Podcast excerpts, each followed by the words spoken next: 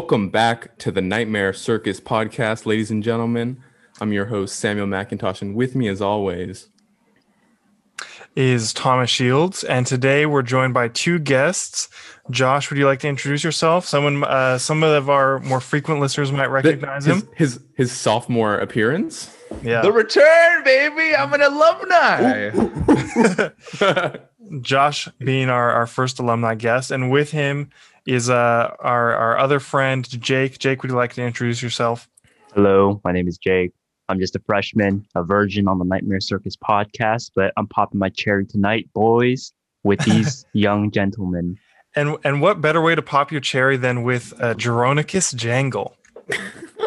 um, all right, so we've all prepared. Um, for those of you who don't know what Jingle Jangle: A Christmas Journey is, um, it's a Netflix original movie, um, and we've all prepared a brief little like back of the box synopsis on what Jingle Jangle is. So I'm gonna go first. So to me, Jingle Jangle is a story about one family's struggle with mental illness. Uh, the main character, Jeronicus Jangle, is a bipolar grump who both hates and loves his family. Um, as the story progresses, we learn about his egotistical young apprentice and his struggle with Jeronicus's uh, inability to express love. Um, later on, we learn about his family's schizophrenic habits, in which they see and hear numbers in places they do not exist. Uh, Jingle Jangle is a story about family, a story about toys, and a story about nothing, all at the same time. Um, sit down, uh, enjoy some good family fun math, family fun hijinks, and family fun toys as you wonder why the fuck they made this movie. All right, Samuel, would you like to go next? you you would you like me to go? Yeah. Okay, so I have I have two options. They're quick. I have a log line, and then I have a jingle I wrote for Jingle Jangle. A jingle, jingle, jingle. A jingle jingle jingle, baby. I say we go with the jingle jangle jingle. Okay, well I'll I'll do the log line first, and then I'll do the jingle. Okay. So, when a brilliant inventor, Jeronicus Jangles, plans for a sentient children's toy are stolen, he must team up with his estranged granddaughter to restore his legacy and mend his relationships. Now, here's my jingle Jeronicus Jangle creates sentient life. Jeronicus Jangle pays the ultimate price. Oh. Oh, Whoa. Jeronicus, Jeronicus Jangle has a dead wife. Bro, wait, wait, wait. I wrote I wrote that down. R.I.P. Joanne Jangle. Yeah. Rest in peace. All right, Josh, uh, you said you had a tagline, a little sentence prepared as well, right? I do, I do. Um, I I wrote it centered around a different idea of who the protagonist is. Okay. Uh, but here I go, I guess. Spicy sentient matador doll Don Juan Diego, played by Ricky Martin, must evade the capture of his toy maker creator, Jeronicus Jingle, who seeks to reprogram his mind and wipe his humanity clean. All the while, learning the true meaning of Christmas, living la vida loca. All right. Amen. Beautiful. Thank you. Thank you. All right, Jake, have you did you prepare a synopsis? Yes, I have one. It's like a back of the box style. Trying to follow that freshman? all right, I'll do my best, senpai. No. Uh, Oh, okay, fine. You're gonna make him blush. Christmas is the perfect time for advanced derivatives and quadratic formulas. As f- the snow piles higher, so does your scratch paper as you write, write, right away. All the way to Geronica Jangle's Jerry Riggin Joy House. Magic math meets mischievous masterminds, maternal mothers, and marvelous munchkins in the modernized and memorial movie. We follow Jeronicus Jangles as he jabberwockies through his joyless and junk junketeering life, juxtaposed with his granddaughter, Journey Jangle, with her jolly jitter and just judgment. Her juvenile jurisdiction always jumps to the top. The joy popping jokes and jazzy jams won't give you a second to stop and smell the Johnson grass. Spend Christmas with the Jangles today. Amazing. you you use All right. so many words. I don't even understand what you said. All right. Did you Beautiful- did you use the word jab, the the dance group Jabbawockeez as an adjective? Yeah, dude, Jabberwockies through the storm, oh, I fucking love that, dude. All right. So now that uh, all our listeners are caught up on what Jingle Jangle is, um, we are going to do uh, 10 minutes of spoiler free discussion. So we'll end that at like 7:30. Um, oh shit! I just I just revealed when we were recording this, but uh, we'll end that in about 10 minutes. So spoiler free discussion, go. Um, who wants to share their thoughts first? I think initially I just like to start it off. I'm just thinking back. I just I realized that um it, it was a Christmas movie, Yeah. but there was only maybe two or three lines to Yeah. suggest that because they don't really deal with Christmas. You only hear in the beginning and at the end they use the same exact thing. It's like It's gonna be a merry, merry Christmas. Yeah, they only say it in the beginning and Christmas, the end, dude. and then also the setting is like Christmas Eve. yeah. you I, know? Mhm. I, I initially I thought it was like North Pole, but it was not the North Pole. I thought they were elves. You you said that, and I did not realize that until just now. Yeah, they never fucking talk about Christmas at all. It's gonna be a merry, merry No, wait. Christmas. They, they, um, the bank guy was like, "You have until Christmas to do the thing." Oh, okay. yeah, but it's like that's one. that's, like the one only mention of Christmas. hmm And then also that she's coming to stay with him until Christmas. Yeah. yeah, you don't even get to see them spend Christmas together. That's Yeah, that's that. Yeah. I thought that was weird as well. Oh well, that. this is a spoiler, but Oh, oh, Oh, oh. okay. I Um, get well, that. I- I- I guess- that, yeah. I guess to get away from the spoiler talk, let's just talk. Um, did we enjoy it? What are people's thoughts? Like, do, Yeah, would you good. watch this again? Did you enjoy it? Uh, Samuel, go. why don't you go go? Why don't you go first? Did you enjoy it? I so really what I think I was most uh, jarring about this movie was the fact that I had no reference for it, which also made it the most entertaining for me. I didn't know it was a musical, so when they start singing, it's pretty crazy. Um, I wouldn't say I really liked it, um, but I was entertained. I'm glad I watched it, but I won't watch it again. All right. Jake, what about you? How did you feel about Jingle Jangle: A Christmas Journey? I would say it was enjoyable. The beginning, it was kind of cringy with the whole storytelling thing, but as I got into it, I was like, okay, I liked all the characters. I think that the story isn't all there, but the characters are really fun, and I like um, Journey Jangle, Jangle, Journey Jangle. She was my Mhm. favorite. I think that they're all charismatic and they all you can always you, you can empathize with all of them. You know. All right. I, I can feel you. Josh, how did you feel about Jingle Jangle: A Christmas Journey? Well, Thomas, how I feel on Jingle Jangle, the Christmas story is journey. uh, uh, Jabberwockies.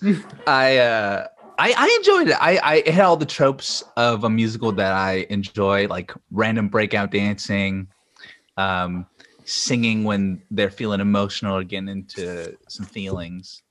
Uh, but yeah, like Sam, I would never watch it again. Uh, I I I even like half watched it. I wasn't fully conscious my first run through. Uh, but uh, I I think it Oh, so fun. you you had to watch it twice. Uh, I watched it half. Okay, half and half. Okay. Um all right, so then I, I guess I'll go into my feelings on the movie. I thought the movie I agree with Jake. I think the characters were like pretty good. Um Forest Whitaker does an amazing job. Um I'm not going to spoil who Magic G is because I feel like not a lot of people would know that, and it, it at least caught me by surprise. But like the character Magic G is like I, I thought was like a really fun character. Every time he's on screen, he freaking eats it up. He does amazing. Um, uh, Journey Jangle does a pretty good job for like a kid actor. Um, her counterpart is not that good of an actor, um, but I won't get into that.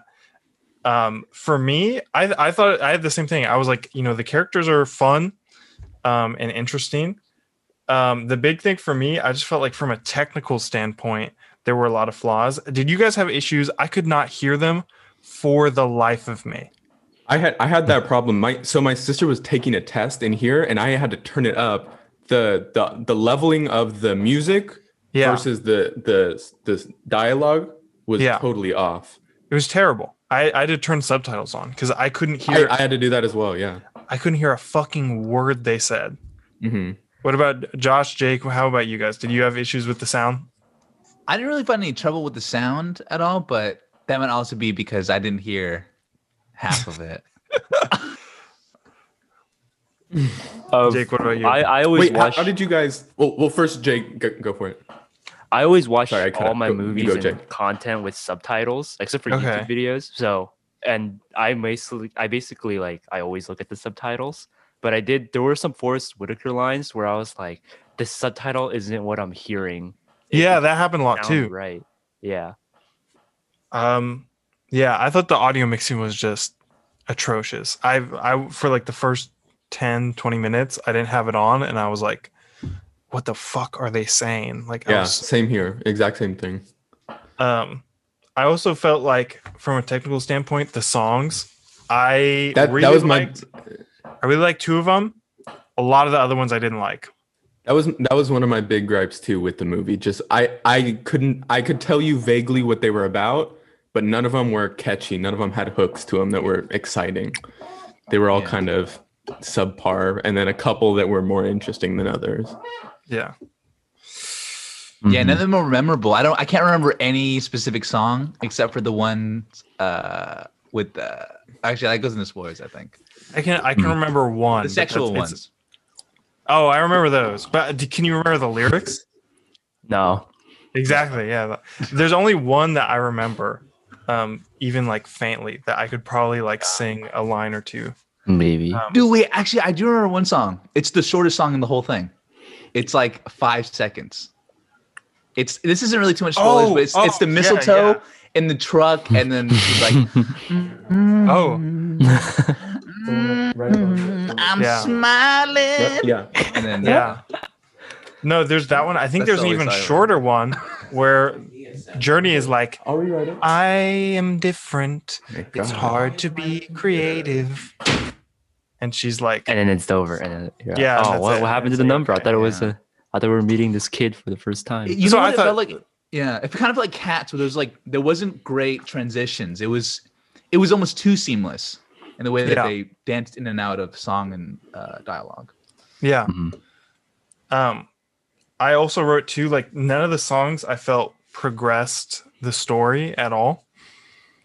Like they would just like it was almost like story was happening and then you would do a song and the song would be like fairly unrelated to whatever you're talking about like lyrically.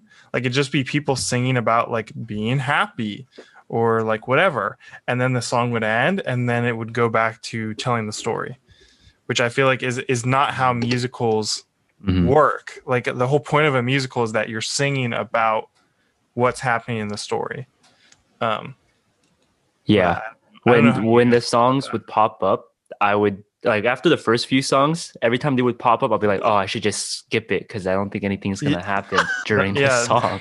I didn't skip anything. I watched the entire thing through, like fully focused. But uh, yeah but I had the feeling I was like, oh, wait, I'm not gonna skip it. But if it was like a YouTube video, and then I'll be like, fuck it, dude, I just let's just go through it. Yeah. It's there also weren't two like- hours. Yeah, dude. Two hours and uh, there wasn't a lot of um. I don't know. There wasn't a lot of excitement for me. I didn't feel the up and down of a, a normal movie, traditional movie. Mhm. Um. Also, yeah, th- with the music, there weren't any motifs, like any repeating like patterns. That's another big issue I had Yeah, that's on like a on a, on the whole. Yeah. Yeah. Like there was, Um, some, I guess that's spoiler, but yeah, Well, I was gonna say, so do do we want to move into spoiler territory? I'm good if you guys are good. All right. I'm- well, as I'm we go in, as I was waiting for the podcast, I sketched out a Forest Whitaker. So we'll use this as a Oh, wow. transition. Vroom. Boom. Back now to spoilers now. Woo. We're in spoiler territory. Forest Whitaker has showed up.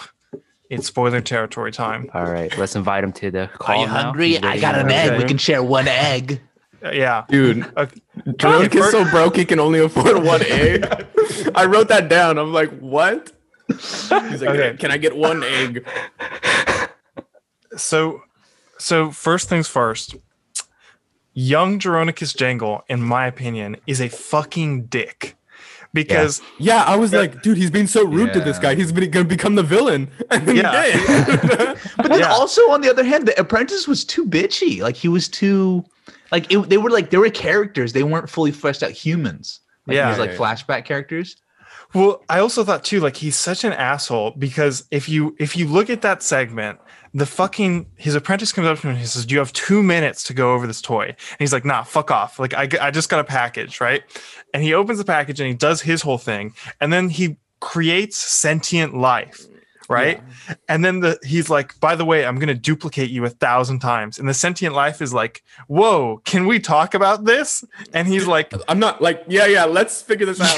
yeah like i just came to life and now you're telling me that Yeah. you're gonna replicate me and he's like nah fuck off and he leaves and then we also noted because I, watched this with some of my housemates he makes the fucking apprentice live in his lab on a fucking Yeah, like like in the corner. bed yeah it's like if you're such a successful toy maker you couldn't at least like make another room for this we guy to live we know there's another bedroom. She stays in another bedroom. yeah, like what a fucking asshole.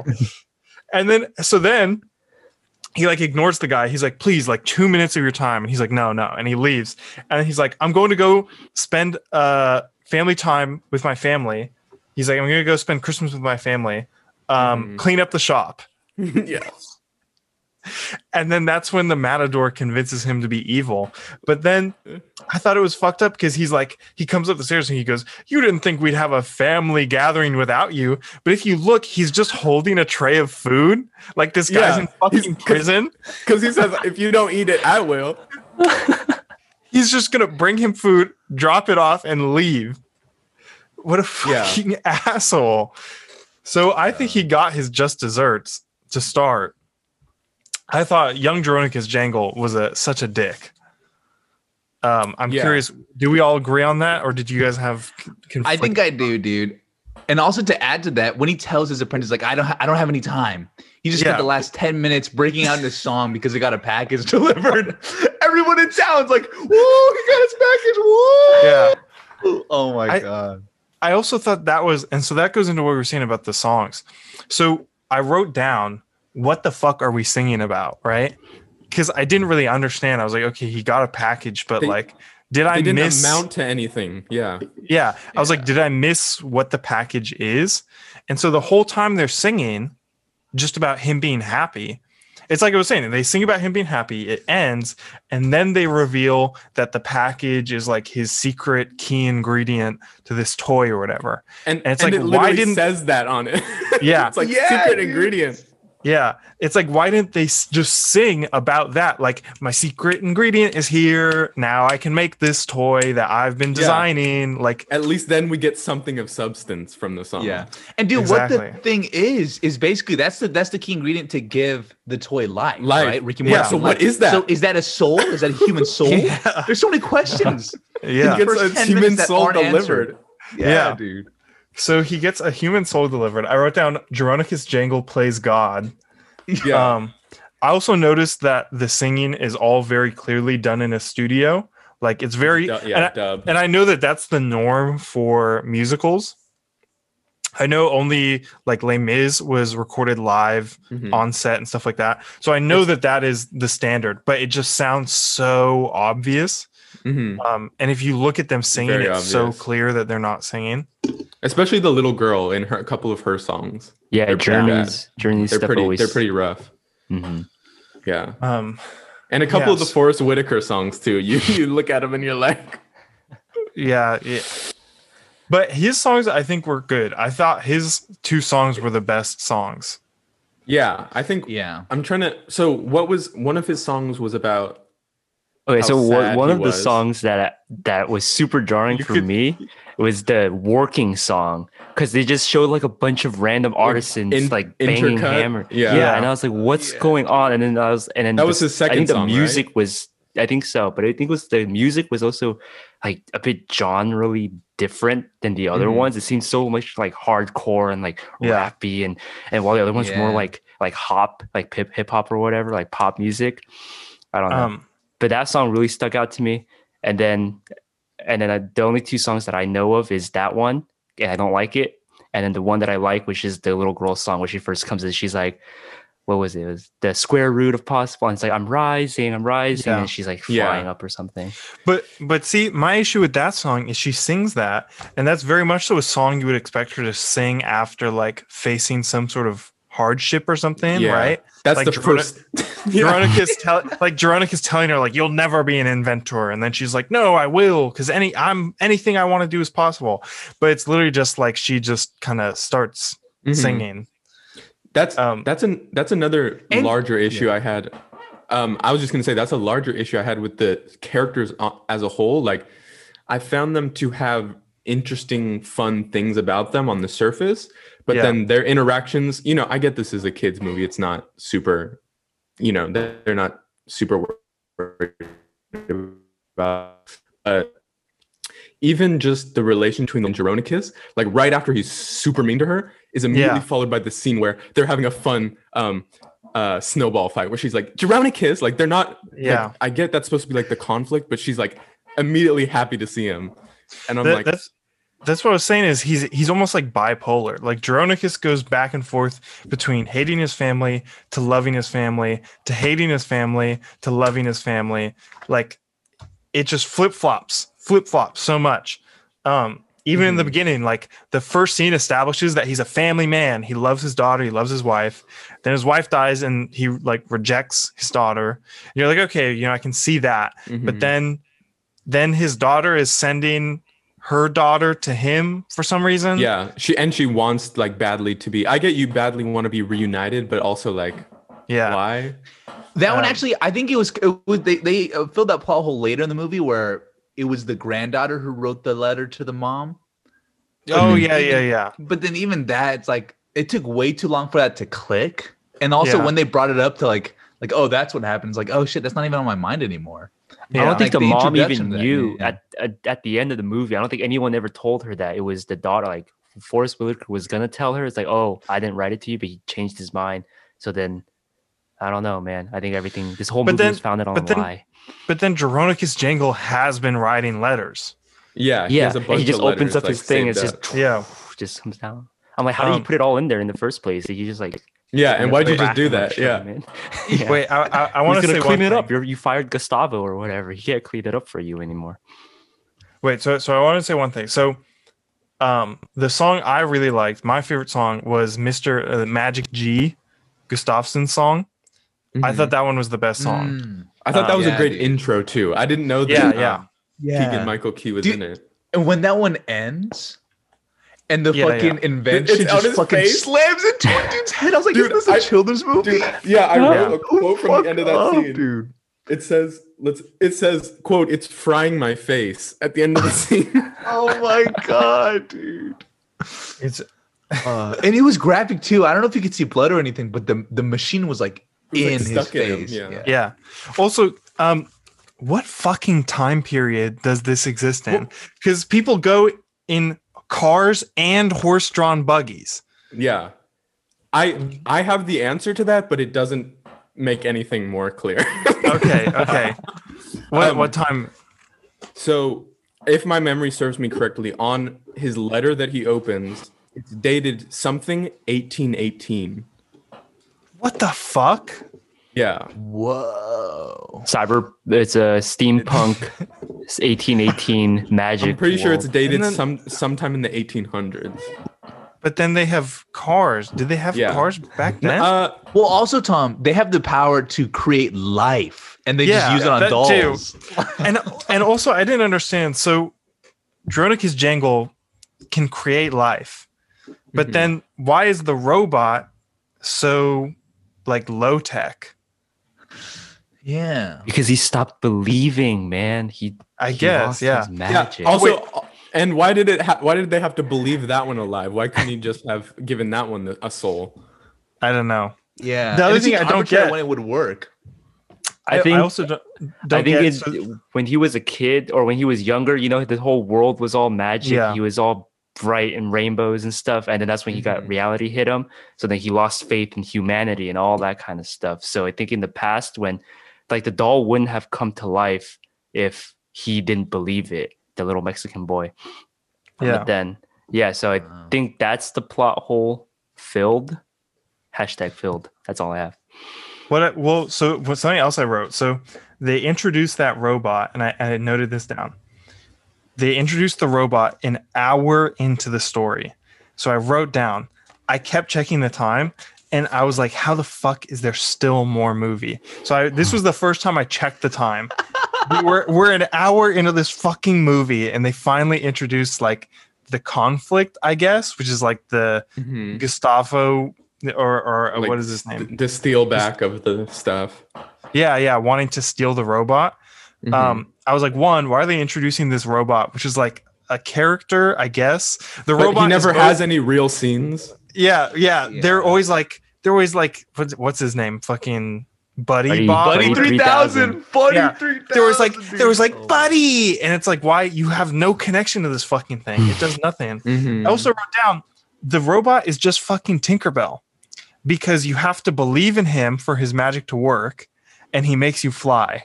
And also, I wrote this down, right? So I was like, they fly, right? And I was like, okay, this is going to come back later. It doesn't come back later. Mhm. It doesn't come back to the very end of the movie when he makes uh, when it doesn't matter. Veronicus Jangle fly. Also, by the way, Forest Whitaker looks so fucking stoned in that scene. Yeah. I, I I was gonna say you could tell he's like, can we do this quick? Like, can you get me Yeah. down quick? yeah. He's like, But it so in the end he makes him fly and it's like why?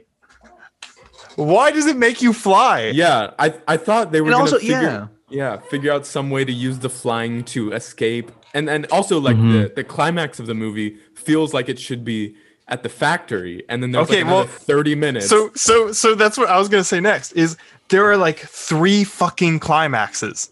yeah, So there's the the climax in the factory, which by the way makes no fucking sense because so they're they they so the he steals it right. Gustafson steals it, and then it doesn't work, and then so they steal it back. First off, I thought it was so funny that the guards when the guards chase them, when the guard says something that I thought was like such an appropriate response to when they like yell at them. They're like, "Hey!" The first guard goes, "Who are you?" like that would be my response. There's just kids. Who are you? Second off, why is there a crusher for these toys? Just throw them in the trash. yeah. Why are they crushing them? Yeah, so they steal the toys, and then I didn't get this. So they go into that room and the fire starts. Mm-hmm. First off, why is there an oil lantern when they very clearly have light bulbs? Like everything else is in this movie is lit by light bulbs. Yeah, Everything mm-hmm. else. So why is there an oil lantern? Second, how are toys that flammable? And then third, how do the toys explode in a way? I thought that tunnel that they were in was like super short, but mm-hmm. it's fucking massive it was giant. and it blows up the entire tunnel. How? What is in there that is so explosive? Yeah, I think this has fundamental story problems, which would be interesting for us to talk about too, since like screenwriters, and then Tom obviously has a very like nuanced idea of like how stories are structured. So I I, I actually had a good idea on how to rewrite this, but but continue. I was just gonna say I was the, when you were saying like I was making note of timestamps, I was like paused the movie at like 25 minutes, and I'm like, this has just been exposition. I don't even know what's gonna happen in this movie. Yeah. It's been like almost 30 minutes and the conflict has not been introduced and also the conflict is is like so when you talk about like i don't know about in your guys' classes um but like the central question of a movie right is like whether or not the main character is going to achieve their goal and that's what the climax is about is whether they get what they wanted and mm-hmm. we don't even know to me the point of this movie is Jeronicus Jangle reuniting with his daughter Yeah. that's But but then there's also the plot. again. There's also the Yeah. plot of Jeronicus Jangle needs to give something to the bank. Yeah, and then yeah, to the bank, and then there's a plot of Jonas Jangle needs to believe in himself again. Yeah, and there's also And the then- plot of uh, uh, Journey Jangle needs to get um, the uh, Buddy three thousand. And then there's also the subplot of they stole his toy and now they want to get Yeah. it back. Yeah, And don't Um, forget so- Mrs. Johnson or Miss Johnston. the, hor- horniest widow. The, Dude, I was mailman. Mailman. She is so Dude, fucking dude, she horny. she killed dude it's confirmed that she murdered at least two people because i wrote this quote down she was like when they're uh, talking about her new truck and the kids are like sneaking onto it she's like she has like some off camera dialogue with this guy he's like oh it's a new Mhm. truck i uh, i nearly almost only killed one person today with it It's like at least, at least, it's like she's proud That's of why it. she's a widow. showing off. she fucking killed two people I also put a note down for her. It's is anyone going to talk about how she got her ability to read letters without opening them up? That's what they said. yeah they went they went nowhere with that yeah she just she's like oh you're fucking overdoing all your bill payments you're broke Oh, and the letters weren't fucking open. And then she's like, Thi- dude, I can I know how to read them. And she's like telling everyone their letters when she's handing them to them. And like, what's Mhm. her power? Ooh, I want to know. Th- this is what I don't get. So many of these characters like flip flop their emotions. Because the first scene we see her, she's like, Dronicus Jangle, put that dick inside me right now. There's a whole a whole song about it. yeah, Yeah, she, and and then- she fucking brings backup dancers and singers. and then the, the next scene, he's like, please, can you get these boxes out for me? Um, I'm going to lose my business. And she's like, fuck off, Dronicus Jangle, suck my dick. And then the scene after that, he's like, please, can you drive to Gustafson's? I need to get my uh, my granddaughter. And then she's like, get in. Mhm. and she's like so happy to help him. And then when he kisses her, she like almost comes. That's that's what I was gonna say. I, I literally wrote down. Did the mail lady come? Dude, That- that's my favorite song. That was the five second song where she's like, Where she's like, "Mm, oh yeah. oh Yeah. yeah, I'm Yeah. smiling. Um, so I wrote down here. So the the tunnel climax, right, where Jeronicus Jangle uses math to to save his granddaughter. I wrote I I after that scene ends, I paused it. At that point, there are 40 minutes left in the movie. That was when I first checked when I first checked the time for that too, because I thought it was gonna be ending. Because I was like, all right, Yeah. cool. So now like the story's but wrapping up. We're Joe Joe No. Jeronicus Yeah, is dude, seeing they- his they- magic now. They they wrap up the stuff with um the mail lady, and I'm like, oh, so we're kind of winding down here. And then there's like 40 minutes. yeah. So then so then he's got to fix the robot and then he fixes the robot and that's its whole own like mini plot going on and what does it do? What's why does he need to fix it? Because he wants to prove to his daughter so the robot's his daughter's invention. Um Mhm. I think that's part of why it's like so low tech. I think to answer my question I had previously. So he wants to fix it to show his daughter he loves her. So like that's part of the plot of like him trying to reunite with his daughter, right? Mhm.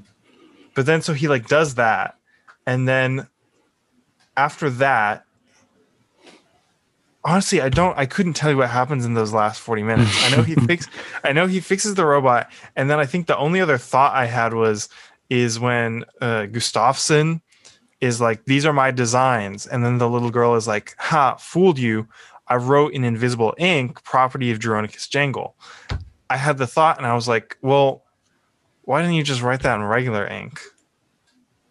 Like, why did it have to be secret invisible ink? If you wrote it in regular ink, then this just would not have happened.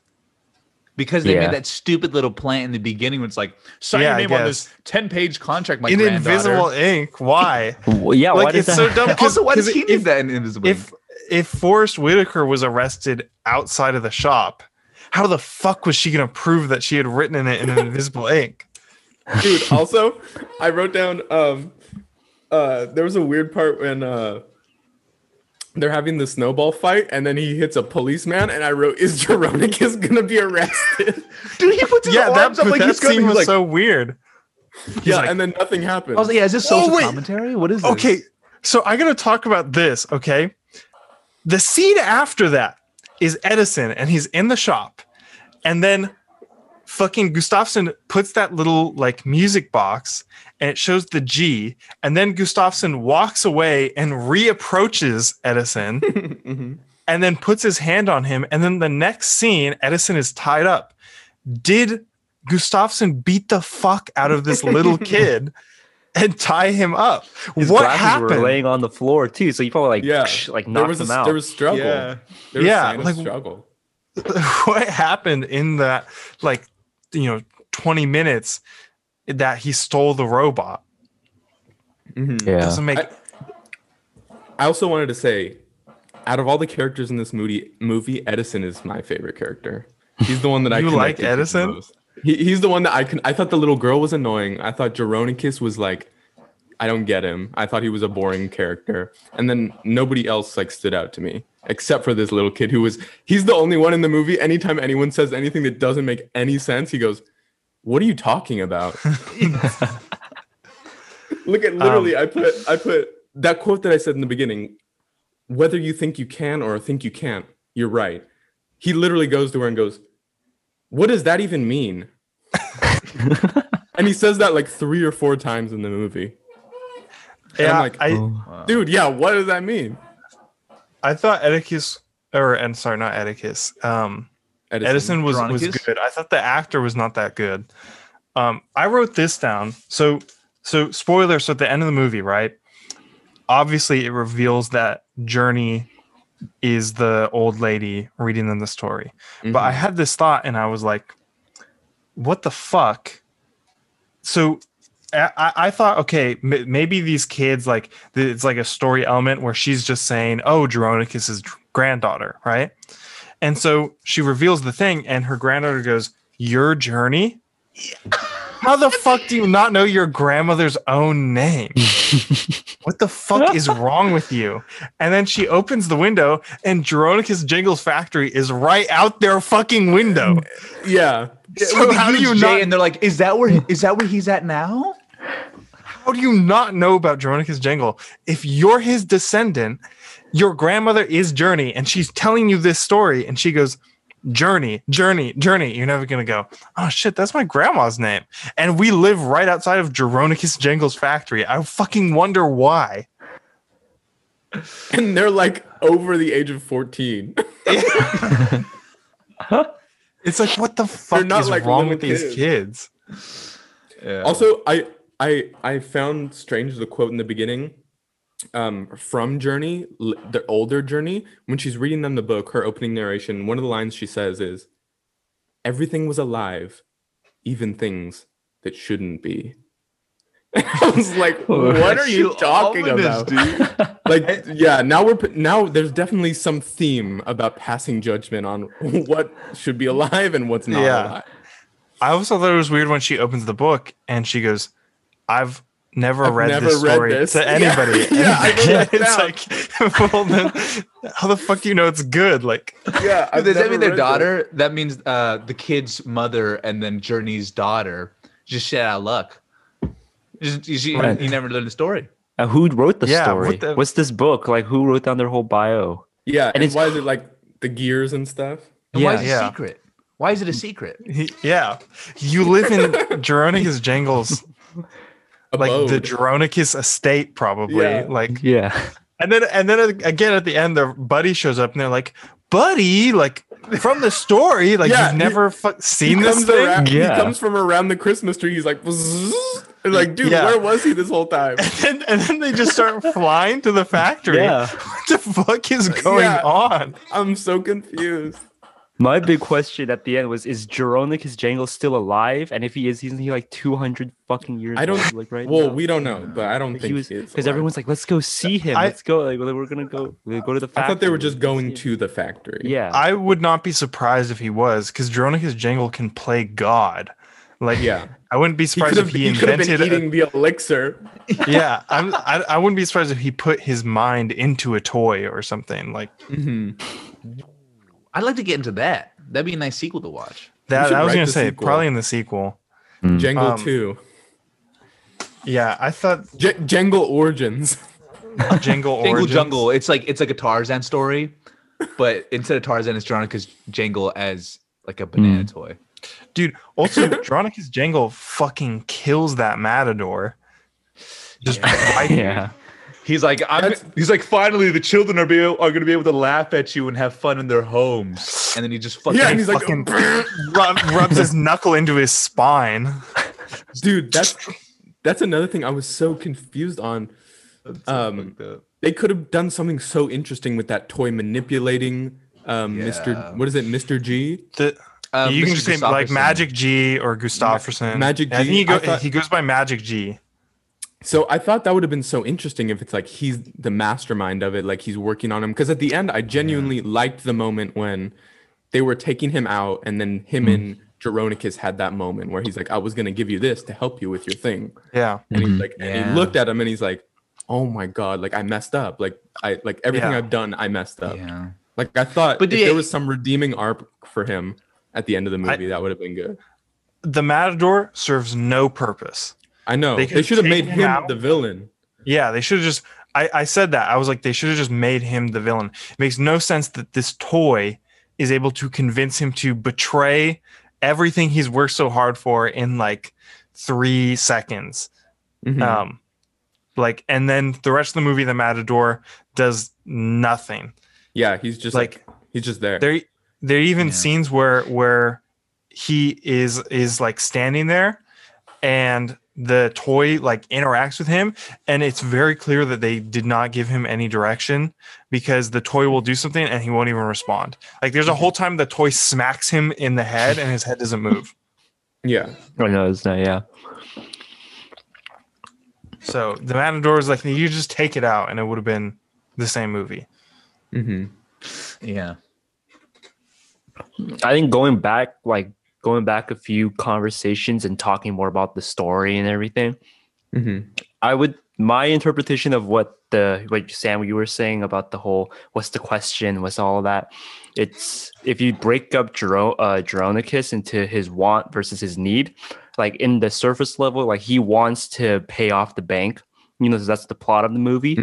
But what he really needs is to reconnect with his family. And I think if we see it in that way, we can like the story becomes a little bit more clear as to like how everything's going. All the subplots are still kind of messy, but I think the whole like Jeronicus needs to learn to accept his family again and all that kind of stuff. It makes it like a, a Christmas story. Takes it back.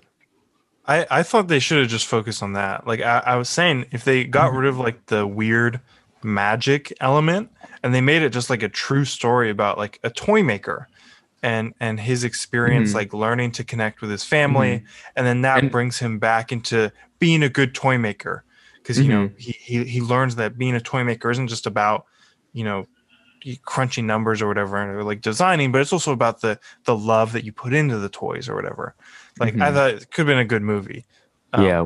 Without the magic, the plot could have been it could have been pretty much the same. Like, oh, after his wife died and he lost Yeah. touch with his family, his toys had no love in them. So then that's why people stopped buying his toys and everything. And then he Yeah. needs to find love again. And then that's Mhm. when his toys start selling again. And then the bank was like, okay, we won't seize Yeah. your your stuff. They they Yeah. could have even kept all the stuff about the guy stealing his thing and doing everything if it wasn't Yeah. have the doll with it.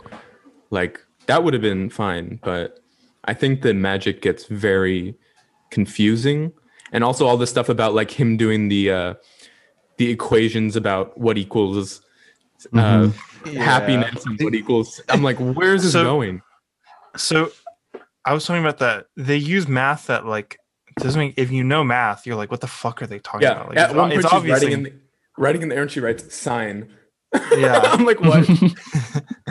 but um, they have the whole they have the whole scene with like, oh, that's the circumference of empathy. Yeah. Yeah. Oh, that's I'm the like, why square does this root matter? of understanding. dude, if Jeronicus Jangle can do that, how has he not solved racism? I know, dude. Why? Is, I was.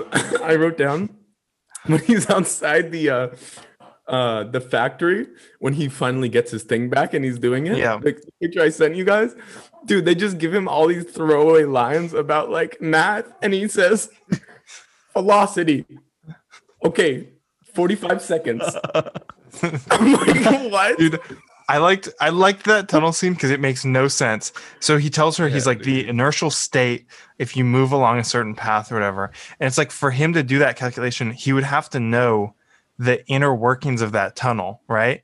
Like he would Yeah. have to know the the incline and decline of that tunnel. He doesn't fucking know these things. He's never been in this tunnel before. Yeah, Dude, And you also have to know that they have kids know? wheels. and and then It's he's like- like, the, the he's like the fan is spinning at something something per hectosecond or whatever and it's like just use rpm like rpm is like a real measure rotations Yeah. per minute like And also, how did the kids and how does he know how fast they're going? Because he's like, slow down, slow down. it's like, bro, how do you know that they're going 1500 feet per minute? It's like, it's so, it's such a, that whole scene doesn't make sense too because they're in the thing and he's like they're like we got to go through the fan blades. And he goes it's impossible. And the little girl goes she goes you know she recalls the song the square root of impossible what's possible is her. And she's like like whatever it's me or whatever.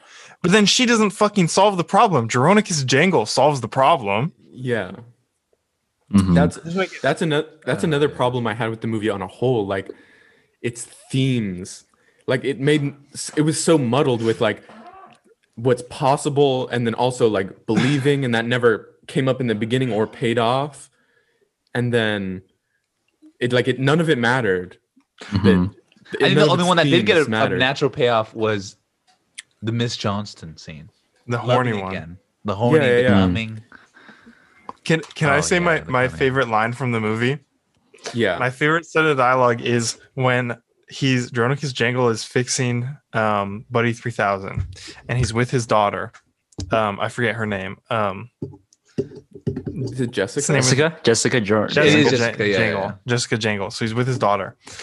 And he goes, and she's, they're like fixing it together. And he goes, Oh, you must have been reading my notes. And she goes, You must have been reading my notes. And then he goes, I have. it's like, but the- but the- What you if talking you've been about? like, why would you say that then? Yeah. Oh, you must have been reading my notes. You've been reading my notes. I have. Actually, if you explore that further, the whole the whole movie starts with this this man getting his uh, his his ideas stolen, and this guy just like making a fuck ton of money off of it, Yeah. like stolen ideas. And then his idea to get money for the bank is to steal his daughter's ideas, because he's Yeah. working on that. He's working on the heart of Buddy Three Thousand, and he has that journal of his daughter's Mhm. notes. He's like, But- I'm never gonna see her again.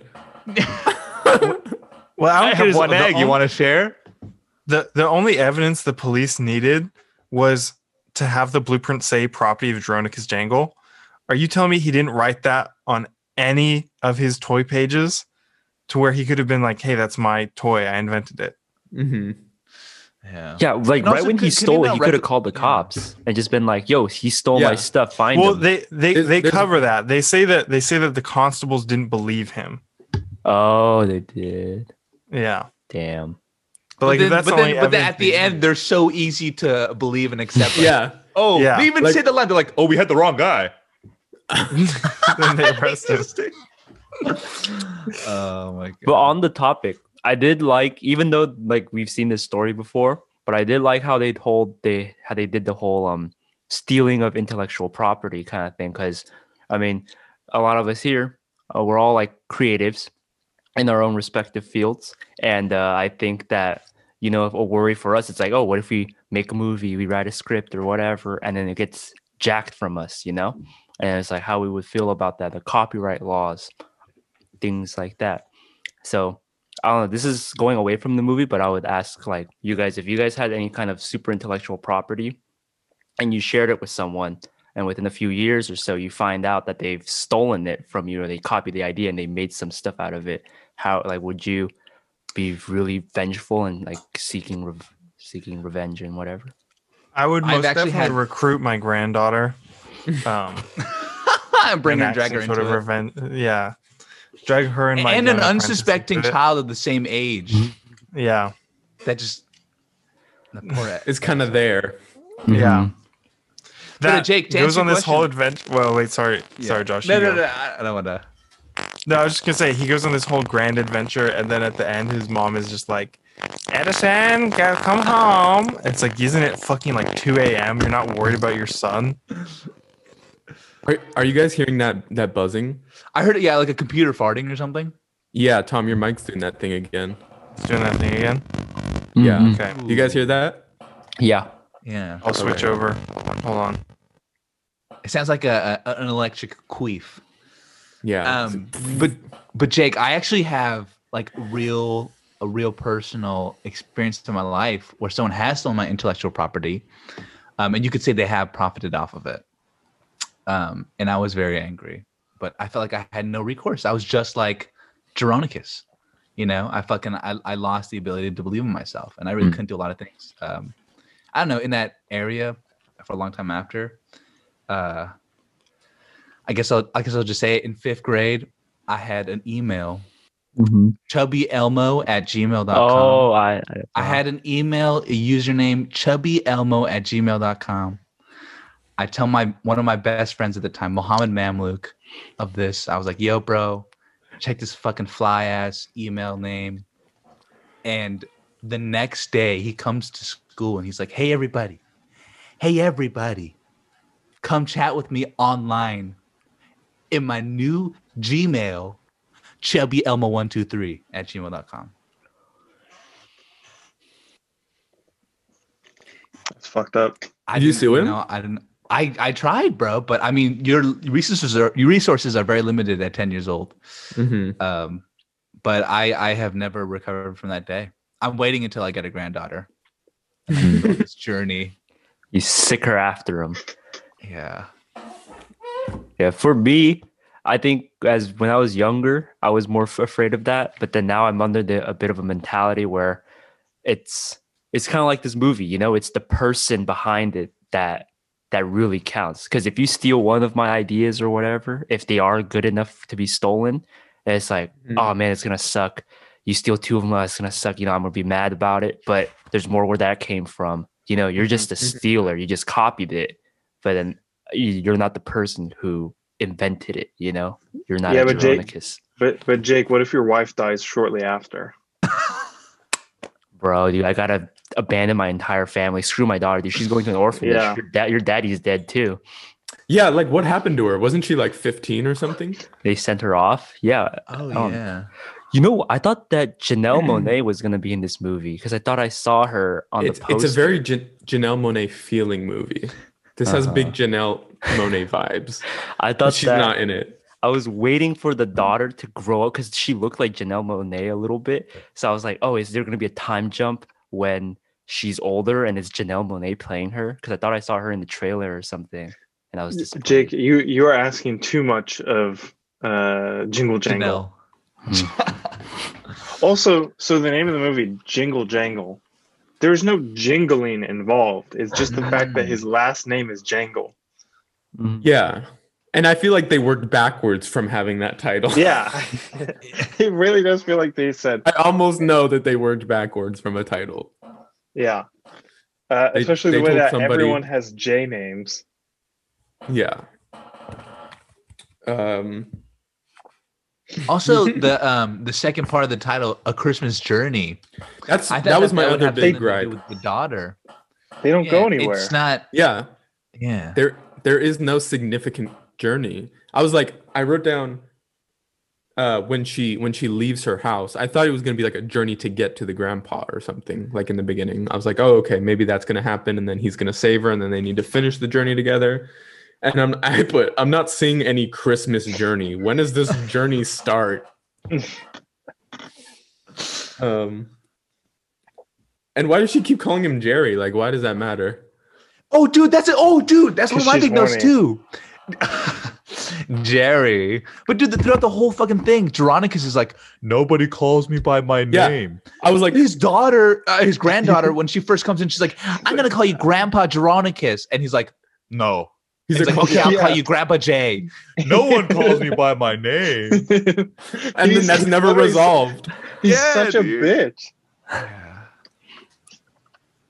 And then also I wrote, "How do they fly?" Mhm. Again, th- it doesn't make any sense. This this is a question. Um, I don't know what. no, the- one- no one's surprised at that that they're flying. So, yeah. Yeah, I'm sorry. Oh no, you're good. Um, I was I was gonna say, why does the story need to be told in like five different times, like time periods? Oh yeah. You know, because you just have to hire so many actors just to play the same Mhm. character, and I feel like That's what I the story thinking, wouldn't too. change too much if we just kept it all in the same thing. it, it could have just been the the timeline of like we get the backstory of Jeronicus and then the story of Jeronicus. Yeah, Like, why do we need a frame narrative of? and we the have to have so many kids, and then I don't know. It's eh, like if you're thinking production wise, it's like you gotta hire all these people, you have to hire all these kids, and it's just to play the same role when you don't even need all that. It's like what why did they choose to Yeah. keep that in? And they and they spend so much money on like the CGI to do like the the the the um the backstory in like puppets. And it's like, why Yeah. don't you Oh, just do yeah, like yeah. five minutes of backstory in puppets and then go to the current time? Well, there's there's also so many scenes that could just be cut, like completely. Yeah. The scene the scene of of uh Gustafson when he's in the alley with Journey and and he's like, I know there's toys in there. And she's like, No, there aren't. And she walks away and he fucking grabs her. yeah. Yeah, dude. Dude, was so Dude, This rapey, a little dude. I weird, thought but yeah, Yeah. I was gonna say, um, I don't know if you guys felt this as well, but when they f- when uh, uh, G- Gustafson first sat down and uh, Journey's like kind of talking to him, that Yeah. medium shot, like it looked like she was going in to kiss him a little bit. That's what I thought. And too. I don't was know, like, I is felt so gonna kiss him? uncomfortable, dude. We, it's we a pawn shop. We were we were just talking about it before, but when we watched the movie, um, one of my one of my housemates I was watching it with said, "Why would his mom let him?" Or sorry, why would Journey's mom like just send her by herself Mhm. to go to some place to meet someone that she's never met? And I was like, "Uh, you know, like that's not safe. And I said, well, you know, back then, like, you know, they, they probably didn't have pedophiles or anything. You know, they weren't they weren't invented yet. but then but then there's that fucking scene with her and Magic G, and I was like, I don't know, maybe I'd take that back because there's a lot of like creepy energy coming There from there. So he fucking grabs her at the end, and so I said, I was like, that scene makes no sense because one, she knows who Gus- Gustafson is. They've never met. This is their first meeting. She, boom, immediately knows who he is. Um, and also doesn't tell Jeronicus, hey, Gustafson um, was was talking to me. He snuck up Mhm. on me in an alley and fucking grabbed me. Like she doesn't talk to her grandpa about that. And dude, then- and also, yeah, Gustafson fucking beat the fuck out of Edison, and they don't even mention that to Dronicus at all either. yeah, like what He assaulted. chi- yeah, he assaulted children.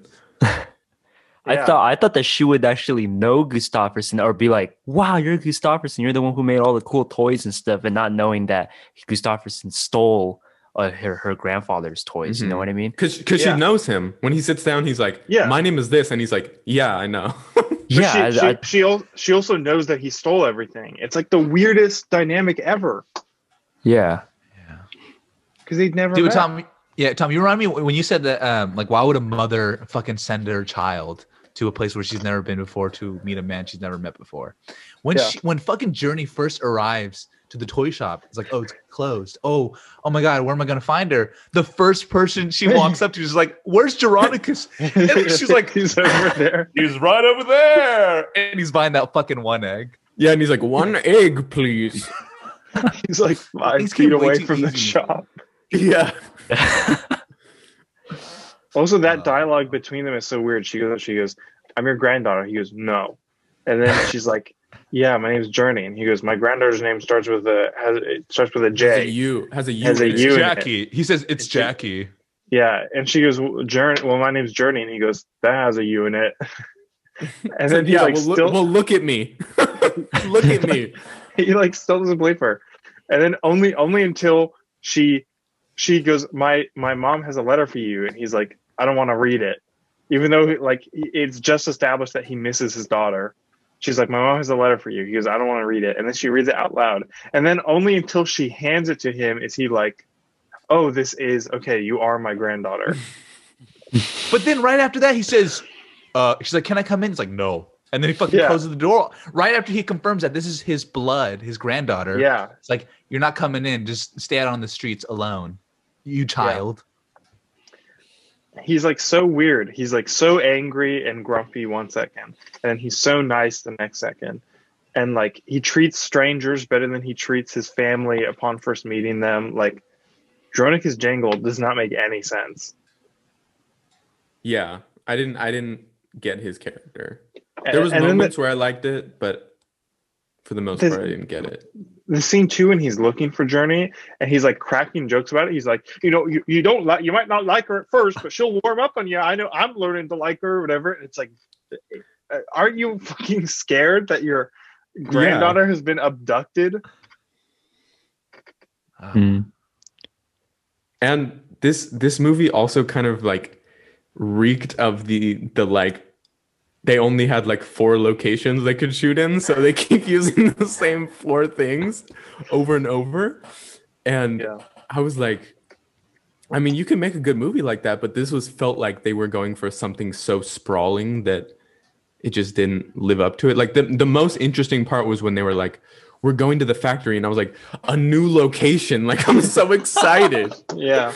to see something else. But but even then they're they're outside the tunnel, in the tunnel, or running And- through and- like and a couple thi- Yeah. Yeah, Dude, I thought it was so weird when Magic G is like he unveils the Buddy 3000 and he's like the Buddy 3000 and he's like, "Oh, it's not working right now. It needs to warm up." And then everyone's like, "Fuck you." And they yeah, leave. yeah, and they leave so fast.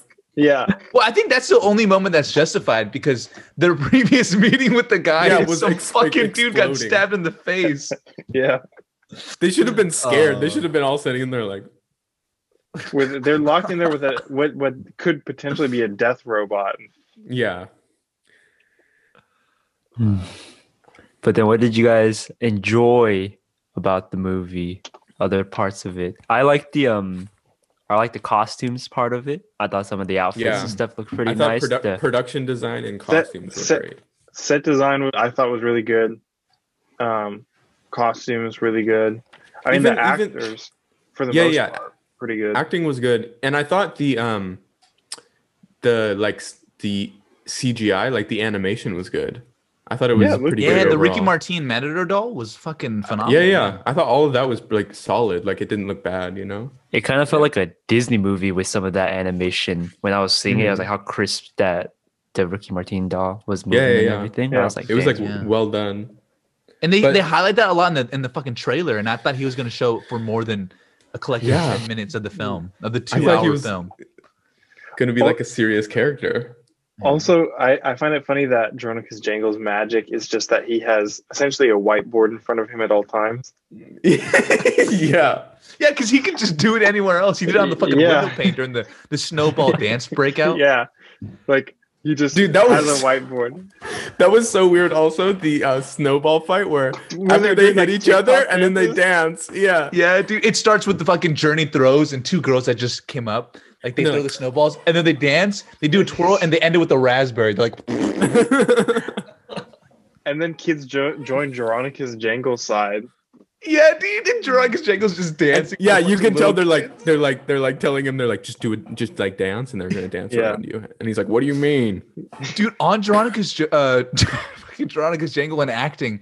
I saw a promo for Jang- Jingle Jangle like a couple months ago, and it was Keegan Michael Key taking you on a tour of the set, and he was like introducing you to all the characters and actors, and he was like, uh, "But we can't." Uh, talk to Forest Whitaker right now because he's he's getting into character. He's he's he has this process where he and they're being very serious about it. like he has this process where he gets on a phone call with his character and he talks to them and it helps him get into the zone. And so when I saw that like months prior to seeing the film, I was like, dude, I'm so excited to see. This is gonna be a tour de job. force. Who was Yeah, who, dude. who do you just want to see who was on the other line with Forest Whitaker? Yeah, Yeah. And you know, I was not uh I was not satisfied, man. I don't know. Could you ima- I, I, could I don't, how do you have to get into that character? And it's not, I don't know. Can you imagine you're on that phone call and For- Forest Whitaker is like, "Oh, you know, what do you uh, what do you have for lunch today? I had a uh, you know, I had a nice salad. I had one egg." Do you- would you like to share it? Oh my god. What if what if they went in and he was on the phone with his agent and he's like, "How much longer is this shooting? That's what he was really doing. How much longer do I have to be here? When can I You're get put- out of here? They're putting me on wires." We were um we were joking about how so uh Keegan Michael Key is not in like a crazy amount of scenes. Like he, I feel like he's only in the movie for like a small little bit here and there. And and we were saying it's because they could only afford act, they could only afford Forest Whitaker or Keegan Michael Key, and they were like, well, okay, what we'll do is we'll split down the middle, right? He'll be in like a couple scenes, and then we'll mostly have Forest Whitaker. yeah, You're right, because I think there's only one one or two scenes where they overlap, where they're in the same shot. Yeah, Like where he gets arrested. I and think the ending- I can't remember. Yeah. else. That's it. and then that's it. The ending and Yeah. Oh. The, only the ending are they in the same scene. They couldn't afford them both. That's I felt that throughout the movie too. Just like it felt very much like isolated scenes Mhm. and then Yeah. them scrambling to connect them. yeah, Where yeah, where it's like Because it would have been cool to see Keegan Michael Key and Forest Whitaker have like a back and forth. It would have been cool if they had like a magic toy off or something, Oh. Mm. where maybe they're in the where workshop he has to prove building prove himself or something. or they're like you know in the workshop like building toys to use against each other like off of scraps and stuff right and then and then in, and then in the end Forest Whitaker wins or or sorry Jeronicus Jangle wins because he can come up with new stuff on the fly and all the Mhm. other guy can do is like copy old designs And and he has the help of his family now to help Yeah. him build these things. Ah. Yeah. and maybe the Matador is trying to sabotage the family and maybe Edison is like sweeping the Matador Dude. with a broom or something Dude, yeah, I wanted to see the. I thought at the end the Matador was gonna do something with um, creating more of himself. Like I thought that was gonna Oh, come yeah. back As like an army No. or something. as yeah. like make an army of of those guys because I thought he was gonna be like the villain. So I thought yeah. Yeah. he was gonna since he said, "Oh, you made me like throw away the the design or something," that he was gonna have kept it, and then when he needed it, was gonna make like a ton of himself so that you couldn't kill him or something. yeah But Mhm. Yeah. a, a, a good point is that I thought the Matador was going to do anything in this movie. I maybe really do had- and yeah, yeah, maybe have any role whatsoever in in this plot. Um, but instead, he was completely inconsequential. hmm I thought that Journey was going to be making toys too, like maybe passing the torch down. Like Forrest Whitaker couldn't see the magic anymore, and it's all been moved down to Journey. And also, it's like, would if Gustafson studied under Whitaker, would he get the magic too, or is it just strictly within the Jing, with the Jangle family. family line? Mm. And if that's the case, then it's like it's a monopoly. They're just gonna have Also, did you guys remember seeing like the the fire sprites at the end? Yeah, Because that made it seem like the Yeah. the magical numbers things is is more than just numbers. yeah. But then like what the f- what? yeah. Like, what, What was the it? point of having them dance in the fire? Like, like where, where did that end. come from? Yeah. That that's why I said I think this whole family just has a line of schizophrenia, and they just see numbers in the air and like see things in the fire. Like, I think they're just insane. I I think though, Jake, to answer your question, I think the magic isn't hereditary. If you remember at the end when uh, Dronicus, Jangle, and Gustafson are talking face to face, he says after he opens the the box, and he's like, "Oh, it's the Gerotic stabilizer or whatever." He goes, "If you had stayed, I would have showed you everything." Mhm. And I think Mhm. I think that was meant to imply like I would have showed you how to make the magic or whatever. Hmm. yeah. But instead, my wife died. Uh huh. Of some reason, I don't know why. Yeah, She just fell on the floor when when I left the bank in front of me and just died right then and there in a Yeah. toy version. Why couldn't Dronicus just bring his wife back to life if he has this like life serum? Hey, dude, Jeronicus Jingle Jangle, Jingle My Balls Sex Toy Factory. Let's go, dude. You I, can I said that. I, I made a joke about that. I said, you know that that horny ass fucking postal lady has a has a Magic G brand uh, toy. You know what I mean? Like, Veronicas made it for her, man. yeah. That's why So- she loves Dronicus Jangle. Yeah, because he made that jangle thing for her. He made that She thing. made that jangle. jangle jangle. That jingle Yeah. jangle. So I wanted to ask you guys, after this discussion, what what do you think this reception was like on a broader scale? Like, what do you think people on a, on the whole would think of it, and like, what do you think like its its reviews are like? I saw the reviews on Rotten Tomatoes. It's ninety Oh, you, percent. you looked at them? Oh my gosh. Wait, It's audience or critics? I think I don't know. Rotten Tomatoes is this. It's like critics. I didn't click into it. It's just when you Google the movie, it pops up. But I think IMDb and like Metacritic or something, it's like six out of ten or like seven out of ten. Hmm. I, I was gonna say I think if if the current sort of box office trend has shown me anything, if people like the Disney live action remakes, they will like this movie. Because this Mhm. is this movie is basically a Disney live action movie for a movie that never existed. Yeah. I, I think I agree with you there, but I think it's still of a lower quality. Because like Yeah, I don't know, it's something about it just felt like lackluster. But even though they It- had so it felt- much, they had still so much op- good opportunity that they did not Yeah. take anything up on. Yeah, that that's the that's the thing that's weird about it is that I didn't hate watching it. Like I could watch it. Like scene to scene, I could watch it. As I was Yeah. watching it, I wasn't actively like I don't like watching this. It was like I like I was like I don't get why they're doing this. And then as it went on, I was like, okay, I didn't I don't like this. Mm-hmm. But it didn't start with that. It kind of compounded into that. yeah, And then I felt myself over and over being like, this feels like off brand. Like this feels like Yeah. something like a knockoff of something. I was like, what is Yeah. going Dude, on? actually, even Tom, when you were saying that the fucking Buddy 3000 was like Tinkerbell, I was like, oh shit, Yeah. he is. It's like It literally Tinkerbell is mixed with WALL-E, mixed with fucking Bumblebee in the way that he talks in With- like a radio static. Like mixed the- with Exa- yeah. Frankenstein. yeah, dude. And he fucking There- flies. dude. And then and then on top of that too, the ending is just the Notebook when he's like, "I've been writing letters to you every day." Isn't that the same as the fucking end of the Notebook? They kind of just Mm. ripped a bunch. And even, why didn't they call me by my name? Call me by your name, dude. Fucking Timothy Yeah. That's, I wrote that down. I was like, Jeronicus wants to be called by his name.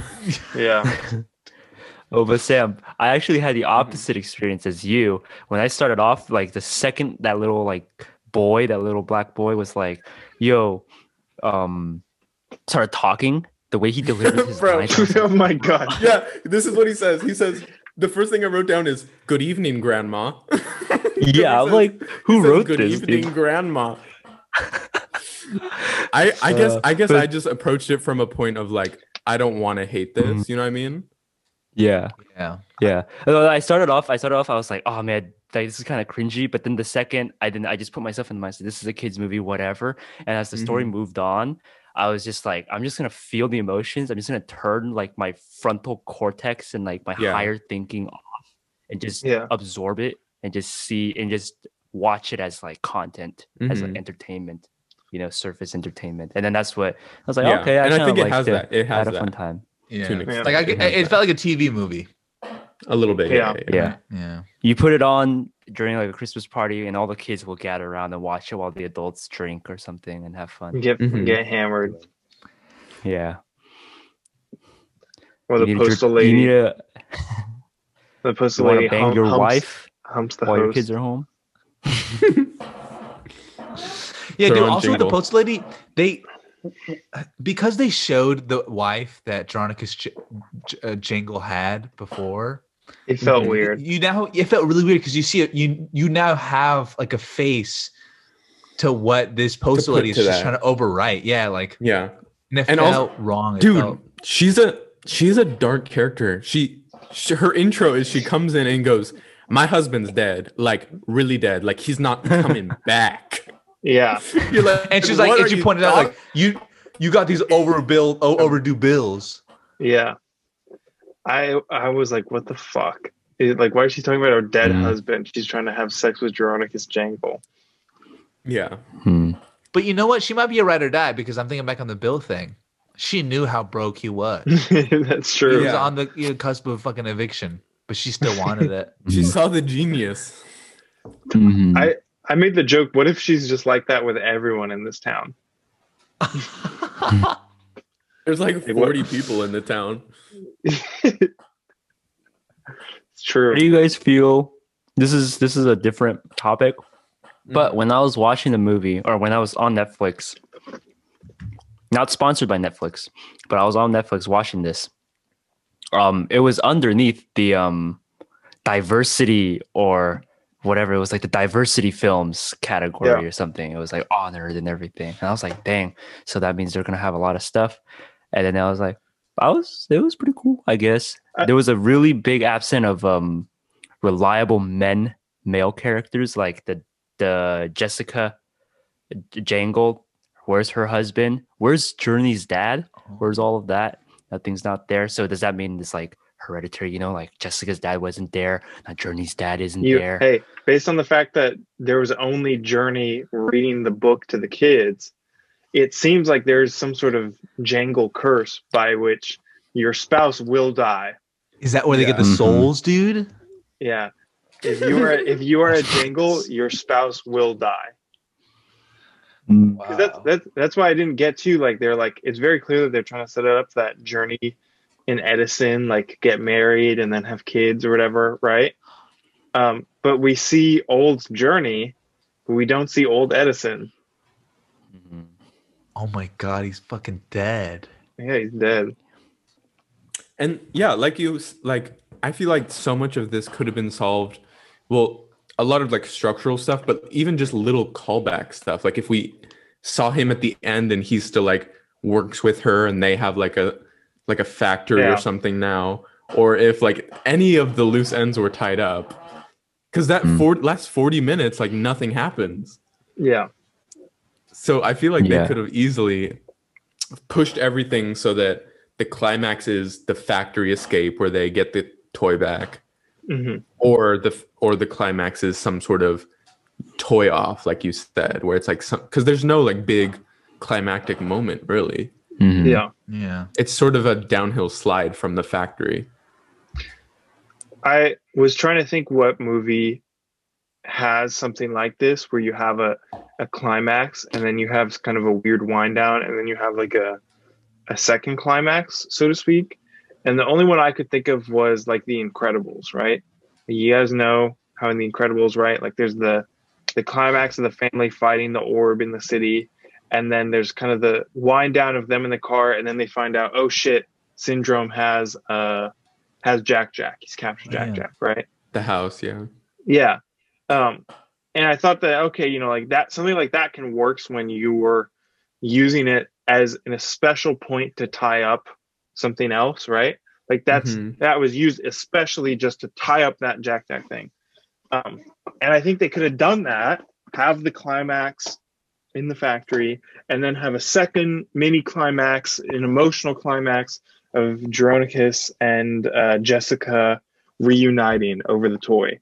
But then they wanted to like triple dip, and then they were like, well, now also Jeronicus is going to get arrested. But just kidding, he doesn't get arrested. Yeah, and then final climax is him like floating with the thing, or I guess Yeah. that's kind of a resolution. Dude, the But Edison the resolution is, that them with the book. Yeah. Wait, Josh, you were saying? Sorry, no, I, I think my, I have a lot of lag here, but uh, I was saying at the end when they fly, Edison jumps up and he's the only other one flying with Jangle. So is that Yeah. them Yeah. Telling us that Edison is gonna die? that might be. He's going to go to heaven. Damn, yeah. Mm. Because you know who else had that similar pose flying through space? Carrie Fisher's uh, Leia in the Last Jedi. in the Last Jedi, dude. But wait, Yeah, I, di- I, Oh, I didn't get Ed, Edison is like when at the end when they're riding on the cart, he tells Jeronicus, he says, "I invented a rope to." He says something like, "I invented a way to tie the rope to slow us down," and he's like, "You're an inventor," and I was like, "What the fuck are you talking about, Edison?" Edison just ties that rope to use it as like reins. yeah, But it's and like then the that's like- robot slows them down. Yeah, like you didn't. He didn't do anything. Yeah, Also, how is the ro- the robot puts his hands out? His hands get destroyed. yeah. Oh, and so they're fine. hold on, Sam, you cut out. Did the robots not? Oh, I, I just something. said he put he, he he puts them out. They get destroyed, and then they're when they cut back to him, he's fine. Yeah. It's weird because he sticks his arms out out of nowhere, just psh, slows them down, and then his arms are breaking, and then he goes slow down, and then he like sticks his Yeah. ar- then he like sticks his arms out again, and that slows them down. Yeah, what are the capabilities of the robot? I didn't know that he could. I thought it was just like a toy or something. I didn't know that it was like Big Hero Six with like his freaking like Yeah, fighting. And, if and if he what since he was that, like, why didn't they play into that? Like, why wasn't he like make really a doing character doing and stuff? Yeah, it's like the kids are all running around, you know, like with this robot. and like, why would he? Was he able to think for himself, or did he just repeat things people say? Mhm. Because all he was repeating only what they said, and then every once in a while he would say something of his own. Yeah, Mhm. So I didn't know who he was. And also when he started flying for the first time and he was scared, he was saying "Mama, Mama" in the subtitles. Dude, that's So that scary. I didn't catch that. What the fuck? I think There's I think a big, other. they need to clarify the rules of the magic or just some kind of clarity of it. They can't just you know be pulling things from thin air because there's Yeah. like in in like fantastical movies and films or whatever. Mm-hmm. They're all there's either um like strict rule magic systems versus loose magic systems like Lord of the Rings. As like loose, you know, it's like oh kind of there's like some rules there or it's like strict where it's like avatar you know you can only bend the element and then these elements have have certain rules to them you know so that i Yeah. think this one needed more of the strictness in there so that way we can you know when Mhm. there's conflict and then these characters need to get out of it they they actually have to use their intellect to you know like the writers need to actually try to you know figure out how Mhm. they're going to get out of it rather than just being like oh i'm stuck deus ex machina pull out the robot now has hands to slow them down now oh they're they can now fly That's how I feel about- reason. That's how I feel about the fire too. When the thing knocked over, I'm like, like it's just Yeah. sitting there. Yeah. it's sitting there to be knocked over They could have done something where it's like she knows how to use machines, so she like overdrives the machine, and then it like overheats and like sparks and like starts a fire. Like I Mhm. wanted Yeah. to see her use her wits to do something. she know? doesn't use a lot of the creativity she in the beginning where she sings like i'm so creative and no one Yeah, and she's me." so smart. She's solving his problems in front of him. yeah I was like, She- dude, how are you doing this? she writes on the schematic in invisible ink. But wait a Oh. second. Now that I'm thinking about that, when did she see the schematic? So Which- what was the talking about? What schematic for Did- was it for the robot for the, the baby? robot. So did she? Oh, you're right. Yeah, when would she have she- the foresight to So do that? so either she wrote on it. This is this is probably like the most logical explanation I have in my head. So Magic G com- comes to her, says, "Give me the robot." She goes, "The robot's not real. It's a pawn shop." So Mhm. then after that, she must have predicted that he would have tried to steal the robot. So she wrote in invisible ink on the Yeah. diagram in case he did steal it. that's what she But- said If she had the foresight to be like, "Oh, he might steal it," why wouldn't she just go to Dronicus and And just tell him. tell him, "Hey, I think Magic G is going to try and steal the robot, or hide the robot, or Mhm. do anything." the that he visited, or even that Yeah. she, she almost got fucking kidnapped. Yeah, That, that's that's another issue that I kind of had with it. Everyone seemed very um kind of passive in what they were doing, other than the villain, yeah, who was kind of actively pursuing stuff. Because that's something you talk about too in like screenplays. Is like you your heroes actively pursuing a goal in the face of rising opposition. So like if Jeronicus is the main character, which I think he is, Mhm. Like, that's another problem he- is like there's no yeah, there's yeah, I no. don't know if it was it's- her it's or very- Journey. Yeah, because Journey's also very like she's she's a little more active, but Jeronicus is like not active in the pursuit of anything. Mhm. um he Except for that egg, dude. Yeah, he he's really like, he's like, he's like, please one egg. But I thought I think that younger him was pretty proactive, but then when he Yeah, got yeah. older, that's because I liked um I took I like I wanted this I like this note that they did for this movie and I want to apply it to my own. But when Jeronicus, you know how like in the screenplay there's like the inciting incident, right? Where something happens and then it shakes up the world and whatever, which is Mhm. um which is where Gustavo or whatever steals the thing, you know? But I like how at least the writers they made Jeronicus still pro- like a cause of that. So he was proactive in that sense. Like he he was the one who pushed Gustavo, as well as some help with the robot, you know. But it was he was driving it in the very beginning, and he pushed. It was because of Gus. It was because of Jeronicus that Gustavo stole the stuff from him because Gustavo felt like he wasn't being heard or whatever. Mhm. But then they lost all of that once Jeronicus got old, and then now he's just this bumbling dude that wants an egg. Yeah. And they had like a second inciting incident of uh, Journey coming to visit him. Yeah, But even after that, he does not become active in any pursuit of that. Yeah, there's no main like, character. Killing the relationship or anything. Yeah. Um, it, I was gonna say we've uh, we've been going for a while now. I think we've about covered every inch of uh, Jingle Jangle Christmas Journey. Um, any final thoughts? Anyone want to throw any last final uh, finishing blows into Jingle Jangle? I have one small thing. It has kind of something to do. Go for it. Did you know that mistletoe is an, actually a parasite.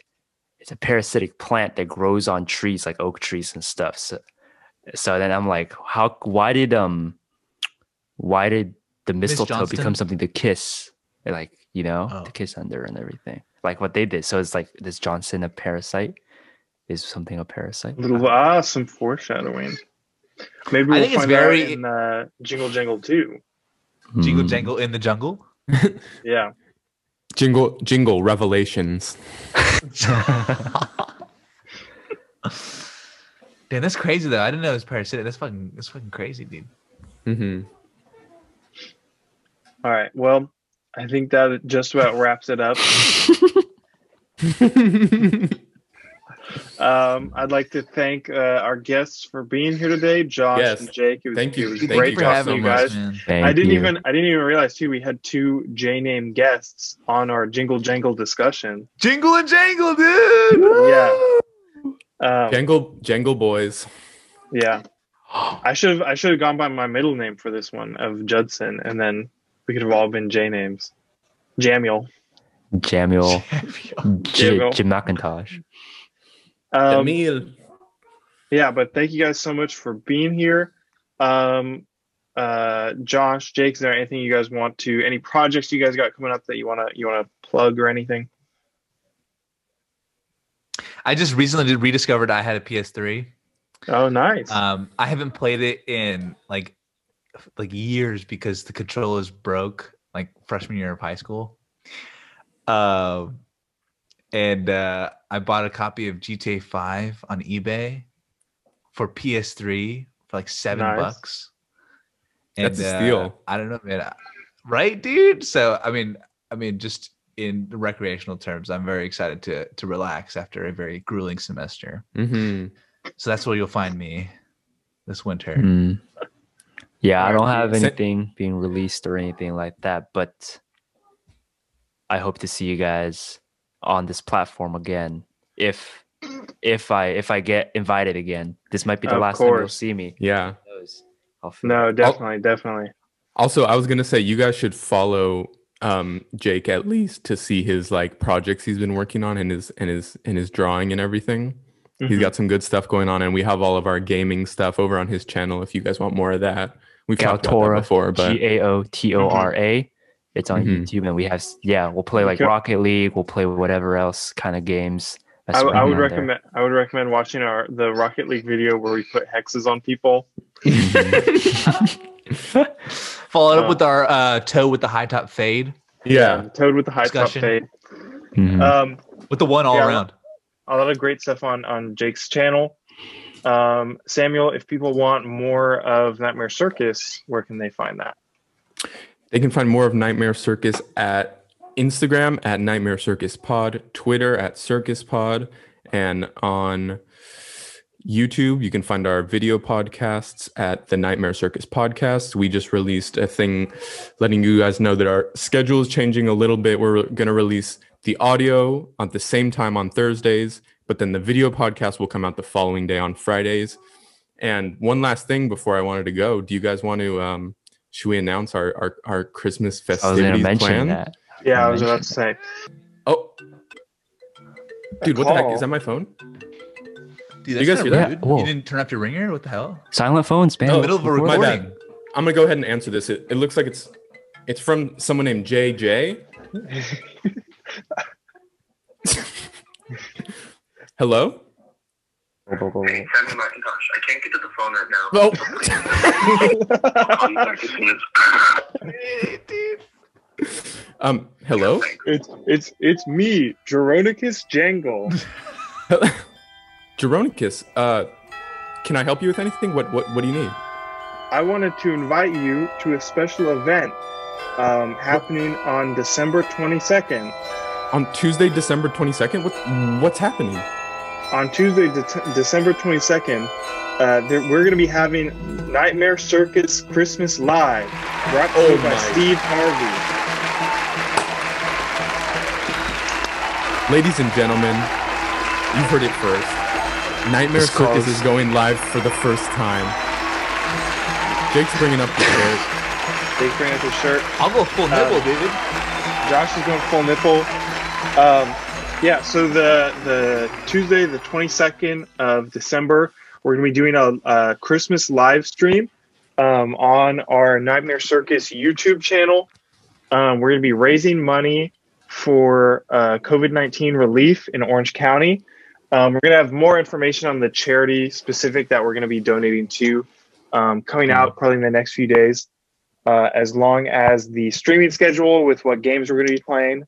Um, but we're going to take some time. We wanted to raise some money uh, over the holidays, uh, specifically for you know our local community uh, in Orange County. We're be streaming for uh, like at least a few hours. We're thinking at least three or four hours. We're going to Mhm. start off by recording a live episode of the podcast um, with a with a bunch of special guests. with with a bunch of special guests. Um, and then after that, we're going to be playing some games and just hanging out um, and doing our best to raise some uh, raise some charity funds this holiday season. Um, so if you like any of our stuff, we really encourage it. Um, even if you uh, can't make it for the full time, like I said, we'll be doing the live recording of the show, and then we'll be doing uh, just them playing some games and stuff like that. Yeah. The live recording will be available afterwards. We're still going to release it the the same way that we release all our other As episodes. an, as an episode, yeah. yeah, but um, we're hoping to do some fun interactive stuff with anyone that's able to uh, join in live. So hmm And we're gonna since have the and chat open and everything. So since you can't go out to Christmas parties this year, join your buddies at the Nightmare Circus for a distanced Christmas party next Yeah. Tuesday. uh, Steve yeah, Harvey may or may not be there. he might may or may not be there. Um, but yeah, uh, that's what we're going to be doing on the 22nd. Uh, we should have some more information coming out about that soon. If you're listening to this on Thursday, then you might see the information probably coming out that day. So, all right. We'd, we'd I love to see you guys. everything. We're excited. yeah, we're so happy to uh, have a lot of the amazing people um, that are working with us to make this happen, um, and so we really hope that you guys can uh, can be there. That being said, that ends this episode of the Nightmare Circus podcast. Um, I just wanted to say thank you again to our special guests, and remind all our listeners to support their local circus. We'll see you guys next time.